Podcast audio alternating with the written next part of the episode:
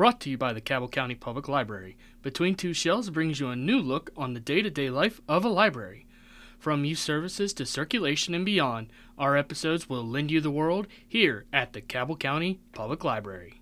Hello, everyone, and welcome to a brand new episode of Between Two Shelves, the official podcast for the Cabell County Public Library. Today, I am joined with a special guest, Mayor Steve Williams, the mayor of Huntington. Mayor Steve Williams was elected mayor of Huntington, West Virginia in November 2012, re elected November 2016, and again in November 2020 to become Huntington's first three term mayor. Since taking office, he has utilized his diverse background in economic development, finance, state government, and local governments to shepherd a renaissance in Huntington that has not been seen in decades. Under Mayor Williams' leadership, Huntington was named the $3 million grand prize winner of America's Best Communities competition in April 2017 for a comprehensive plan to transform Huntington into economic gateway of the Appalachian region. Huntington has also gained recognition as a city of solutions for its innovative programs to address the opioid epidemic. Mayor Williams is a past president and current board member of the West Virginia Municipal League. He also serves on the board of directors for the National League of Cities and the U.S. Conference of Mayors. He is married to Mary Poindexter Williams, has two stepdaughters, Nikki Reed and Laura Urban, three beloved family dogs, Darby, Foster, and Bailey, and a cat, KC. Mayor Williams, thank you for joining us today. How are you doing? Doing real well. Doing real well. Thanks for giving me the opportunity to be able to talk with you, and I'm eager to to hear what we end up talking about because this will end up. Even though I know you have some questions to ask, my experience is is that we'll, it will go in several different twists that we didn't expect. Uh, I think that's what makes it fun. Yeah. Well, we will just go ahead and jump into the questions. First, what are some of your responsibilities as mayor of Huntington? Well, that's so, such a broad, broad, broad list. Yeah. In essence, the mayor is elected to be the chief executive of the city to oversee all of uh, city government's services that are provided police, fire, maintaining the streets, garbage collection, everything along the, along those lines. Mm-hmm. What's not ever stated in a charter or in law is that the real responsibility of a mayor is to establish a vision, build consensus around that vision, Yeah. and then actually going on and not just articulating and building consensus, getting it done. Sure. And, and the way you get it done is getting folks to buy into what you're going to do.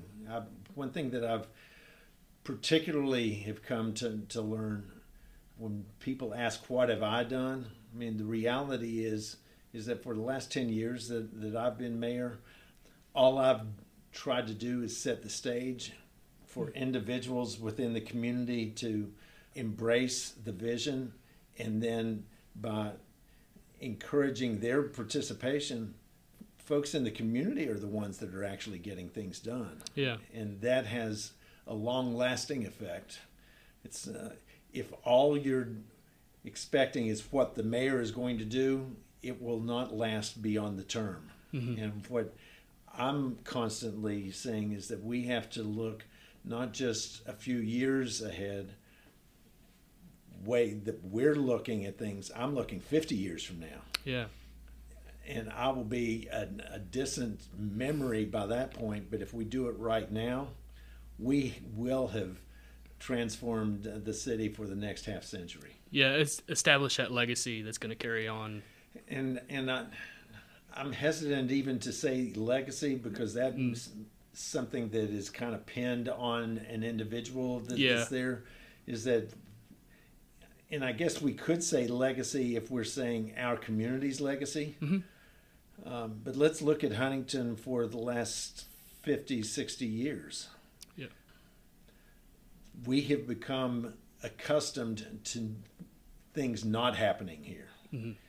And the whole idea of when I came in to office in 2013, elected in 12, st- stepping into office in 2013, is I knew that we had to lift folks' expectation and start to believe in themselves again. Yeah. And as we have been able to, to do that, it's awfully it's incredible to see what folks in Huntington are are able to uh, accomplish. We can compete with anybody in the world, anybody in the world. And the one thing that I constantly try to impress and stress to, to individuals is that don't ever apologize for us being a small town. That works to our advantage. Yeah. We can do as much as the largest cities in, in the world, and we have Mhm. done as much as the largest cities in the world. But we've become a, a city that sets standards that the rest of the nation is seeking to, to follow. And while while we are doing that, our city is advancing, and as a result, folks are beginning to expect um, success, Hmm. expect that prosperity is being developed, and that will be our legacy over the next 50 years. Yeah. I think that kind of leads into my next question of, and I'm sure you've had this question hundreds of times. What makes Huntington unique? Without question, it's people. Hmm. What I came to understand early on is that we have talent hiding in plain sight. Uh, there's a level of sophistication and accomplishment and ability here that in every aspect of our community, every neighborhood of, of our community, and there are folks, when given the opportunity, step up and they shine in a way that nobody ever imagined um, possible Yeah. and and in that in that regard, uh, the compassion of our community is what I, I believe is our strength. Is that uh, uh, I have I have a plaque over on my wall. We're in my office right now, and there was a there was a governor that came from a um, nation in in Africa came to thank a church that has been very active in their own mission ministries in, in that area. It was Christ Temple Church. And uh, they came, the governor came to thank the folks at Christ Temple Church for what they have done in water development and health care and, and hospitals and, and the development in, in, in that regard. Well, in the African tradition, he wanted to come to the political leader of the city. Yeah. But then we had a wonderful conversation. But the the plaque says uh, to the citizens of Huntington, a city of uncommon compassion. Hmm. Now, with all of the awards and accolades that we've received, that I am proudest of Yeah. because it is it's it's our citizens that truly make our our city unique and frankly anybody who comes to visit our town you you read letters to the editor after there are folks that are coming and just they are just so amazed uh, and touched by the kindness of folks within within this community Mhm. so it's very easy to say what makes Huntington unique Yeah. is uh, is are the citizens of our community. Yeah. So just a little background. Um, I've I've done a lot of that like service work in Huntington and in the area too with uh, the campus ministry that I was a part of down at Marshall. Yeah, Uh, churches are a major major part. Yeah. What I've found is that giving churches an opportunity to minister outside their doors. Yep. The mission fields are not necessarily on the other side of the world. No, they're right in your backyard. Right in our our backyard. Mhm. And what we found, whether it be the opioid epidemic or hunger or helping folks through COVID, Mhm. helping individuals be able to uh, to stand on their own two feet and be able to find a job, the churches I've found give once again everybody who attends those churches all have an assignment. Not necessarily it's given to them it's their what how i see it. And i'm, I'm not becoming preacher steve here but is that everybody has a calling. Yeah. some of it could be spiritual it could be within within uh, community involvement, it could be uh, business in, in involvement, but everybody has a calling. Mhm. And what I've been so impressed in, in our community is that through churches, through school systems, through various associations that we have, again, in our community, uh, folks have a tendency to be able, willing to give the shirt right off their back Yeah. to be able to help lift somebody up. I think that's the one thing that when I started working at the library, it's the one thing I really didn't expect when I started working there is how much that really is more of a community service and how that is really addressing the needs in the community more than it is, you know, giving somebody a book. It's it's it's just that personal touch. Yeah. and it's just a matter of creating opportunities for individuals um, to be personal Yeah. with, with one another. And we don't need to prescribe how that is, create the opportunity. And our folks, when given an opportunity, um, oftentimes create the opportunity. Yeah.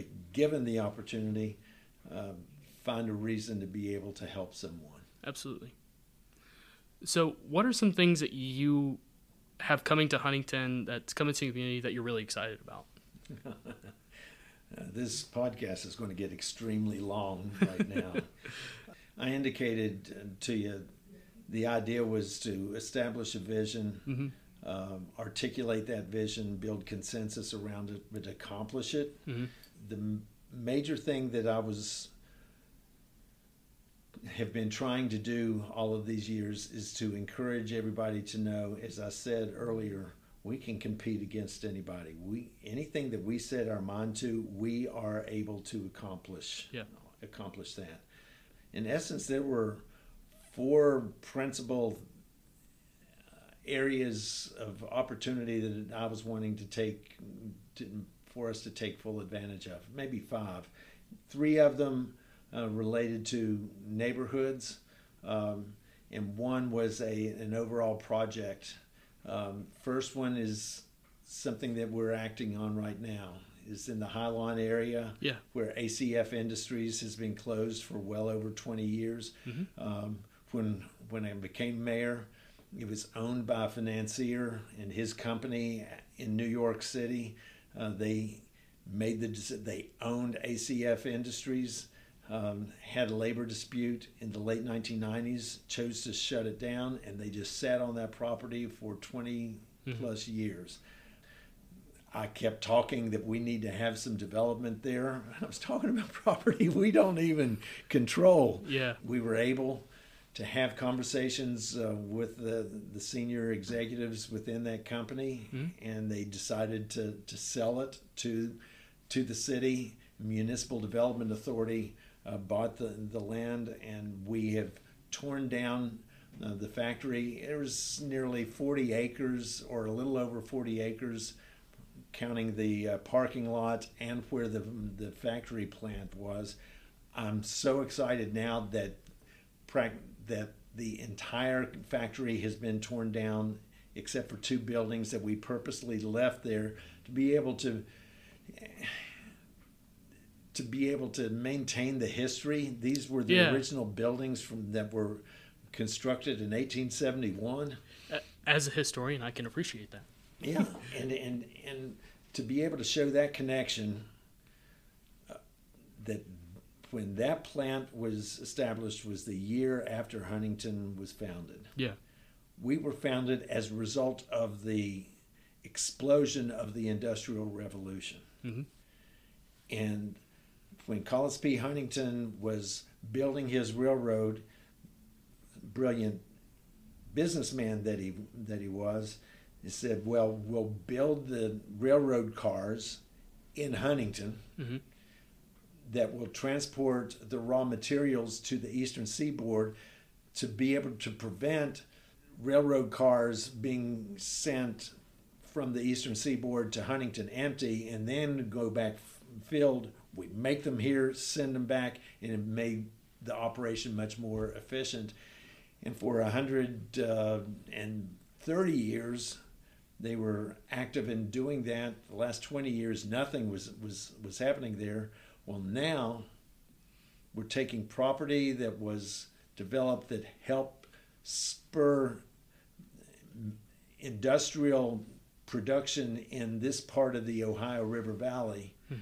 Now we have a chance to use the same property to help us dial into the digital age. Yeah. And take full advantage of that. That I'm unbelievably excited about. We also have in the in the Fairfield neighborhood on Hal Greer Boulevard, there was a, a property Northcott Court that was an old uh, public housing project mm-hmm. that was uh, that was torn down. That property still hasn't uh, been developed, but we're active in that development. We're redesigning Hal Greer Boulevard. That construction is going to begin next spring. That's going to redesign Hal Greer Boulevard so that we can efficiently move traffic in and out of the city, but also do it in a safe way for pedestrian traffic and bicycle mm-hmm. traffic. Because of that, there's property to be developed from Cabell Huntington Hospital all the way down to Marshall University. That's a corridor. Yeah. That has opportunity be to be developed. I'm excited as can be uh, uh, about those those prospects down in the West End. Um, we have 14th Street West and its development where we have the antique shops. Yeah. Um, the Central City area. The Central City area. All of that is being redeveloped, and it's amazing, once again, how the people living in, in that area have stepped up to, to be active. But there's also down in Westmoreland, mm-hmm. the old Corbin factory that was closed has been bought by Coalfield Development Corporation. Yeah uh, a nonprofit organization that was fostering the development of different businesses to take full advantage of uh, changing energy needs and create uh, solar panel installations and and and other partnerships. Not only they're part they are headquartered in Huntington, but they have an impact throughout southern southern West Virginia, with with ACF in the Highlawn area with what's developing in in Fairfield, what's happening in Central City and Westmoreland. Those three areas. We also have what is developed, frankly, is the mo- most unique, dynamic downtown in a at least a 100 mile radius, and I yeah. could argue 150 mm-hmm. mile radius. You have all of those. There's a connection in the downtown that we know downtown proper and Marshall University and connecting those along yeah. Fourth Avenue, uh, where the uh, innovation hub that is being developed by Marshall down closer to Hal Greer Boulevard, but all of that development with what we have in the downtown as well with uh, the Visual Arts Center that is that is downtown. Let's face it, the heartbeat of Huntington is Marshall University, and yep. we're able to connect those those together. So you, in essence, have four neighborhoods. But the one thing that we are working on that I think is going to have the most dynamic effect on our on our community and our growth and and the region is the building of a, a high speed broadband network in the, yep. in, the, in the city laying fiber on 183 miles of streets uh, yeah. that we have right to the front door of everybody and it would they will have access to be able to work with an internet service provider to determine if they want to go with Comcast they can go with Comcast if they want to go with AT&T they can go with AT&T or however many others but it creates that availability. Creates that ability. Mm-hmm. I don't want to be in the internet service provider business. I just want to lay the the, the fiber to allow them to, to happen. So, some of the things coming to Huntington, all of these things start having an effect that also spin off other opportunities. Yeah. That's where I talk about the next 50 years. Mm-hmm. What we're doing is we're laying we're laying the foundation as to how Huntington will be in 2070 yeah. versus what we what we were in 1970. In essence, that 100 year span of, span of time not much happened from 1970 to 2020. Yeah. But there is one heck of a lot that is on stage, and, and we're laying the foundation for all those. And there's an awful lot of other things that we're doing and making sure that the streets where that have traditionally flooded over time that we're building systems to be able to capture that stormwater and be able to to, to move it. Mm-hmm. Uh, there are areas in town that have been flooding simply because there was no infrastructure in place. There was no stormwater system. Yeah. Where we also have Four Pole Creek, Mhm. that we've got that that we have to to work on. Um, it's there's a watershed that is outside the city that all that water from outside the city it's two and a half times the one and a half times the size of the city. And all that water comes into that one little creek that starts to work its way through town. Well then there's some neighborhoods that are drastically affected on that. Yeah. we are we are working on on those things. I'm excited about all of these things uh, that that we're doing and once again it's where members of the community are coming forward and being active in us doing these things because we're accomplishing things that have never ever been done before or we're paving roads that have have not been paved for 40 years Yeah. we're putting ourselves on a 10 year cycle Yeah. where every 10 years every street in the in the city will be will be paved and now once you reach my age 10 years goes by real real real fast Yeah. and uh, uh, that's the great opportunity that, that we have where we've positioned ourselves financially that we're stronger than we have ever been Mhm. and as a result of that we can do things that we have never done and as a result i think that creates growth opportunity and prosperity opportunities for us in, in our community Yeah. So I have a fun question that just kind of popped in my head because you mentioned him of Collis Huntington. The story of why Huntington ends up in Huntington. Uh, I, I'm assuming you've heard the rumor of you know the horse and guy and well, dog. yeah, the uh, it was because a a horse decided to uh, do its business on the street in Di- in Guyandotte, Yeah. and the constable came in and gave a ticket to Collis P. Huntington, and it aggravated him, and as a result, he decided. All right, I'm not going to build it here. I'm just going to go right across the Guyandotte to that land on the other side of the Yeah. Guyandotte River, and then I'm going to build my city over there. Yeah. Yeah. Any yeah. truth? You think there's any truth to Oh that? yeah, yeah, yeah. I, I don't I don't think that's urban legend. Mm. Um, uh, you know, uh, Clint McElroy, a dear friend of mine, wrote a play called Collis P, and that was Yeah. included uh, right right in it. I, Yeah. I don't think that was just a rumor, or I don't think it's urban legend. I think it happened. Now it's probably been embossed a little bit, um, I would think so. Yeah. but but that's the fun part of history. Yeah, I, I I know part of Collis's thing was there's also the fact that there's already that infrastructure in the area of you know Holderby Landing's already here, Marshall Academy's already here. There's something that I can put there, and I don't have to tear stuff down in Guyandotte and pay for all that. But yeah, I, I would agree with you. I think there's probably a little bit of truth behind the horse story. I'm, I'm, I imagine that that's where he saw that the town was going to be, Yeah, and as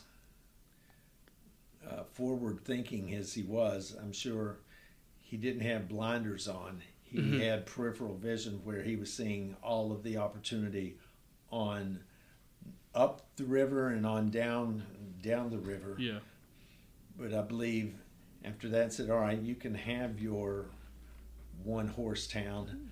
I'm going to build another one right over next to it. Well, I can't. I don't know the history of how long it took for a Guyandotte to be annexed into the city, but at that time, if if if the laws of West Virginia were in place right then, it would have just stayed a little postage stamp yeah, because it is so hard for a municipality now to annex uh, areas into the city. yeah, City of Huntington grew so fast because there were areas outside the Hunting and the city of Huntington. Guyandotte was annexed into the city. Harveytown was na- an- annexed into the city. Yeah. West Central City Mm-hmm. was annexed into the city. Then Westmoreland, you know the story about behind Westmoreland. That area was the same. Go on further out west. There's more, More land. land, Yeah. out there. Westmoreland. Yeah. That is the one thing that I really love about just this area in general is the way they name things is either something like that where it's, there's more land out west, Westmoreland, or something like Kenova. Yeah, It- it gets its yeah, name from Kentucky, Ohio, Ohio, Virginia. Yeah. I, I don't you really don't see that anywhere else. I think that's really cool. Well, we are a unique bunch here. The Scots Irish. Yeah. Uh, we're a unique. We're a unique bunch. Well, my last question is how do you see the relationship between the city and the public library? Sacred. Hmm. Judy Rule did so much to build on that relationship. So let me let me say it in two ways. Is that the city, with quotes around it as city government, and and the library, uh, they are the the library is the is the location where knowledge is is kept and um, um, transcribed, so to speak. Um, that's critical for any city with a small c. Yeah. And the city citizens to, to be able to, to, to have that. Um, the, the library provides not only information and helps individuals to be able to, to stay in, informed, um, but it has a highly significant social purpose as, as Yeah. well. Um, it amazes me the number of uh, organizations that do come and meet there and uh, where they will gather others around um, to come together to serve the, the, the public. But Judy was always coming to the city saying, we know that we receive, uh, there's a library levy and, uh, and other things, but the city government itself needs to participate.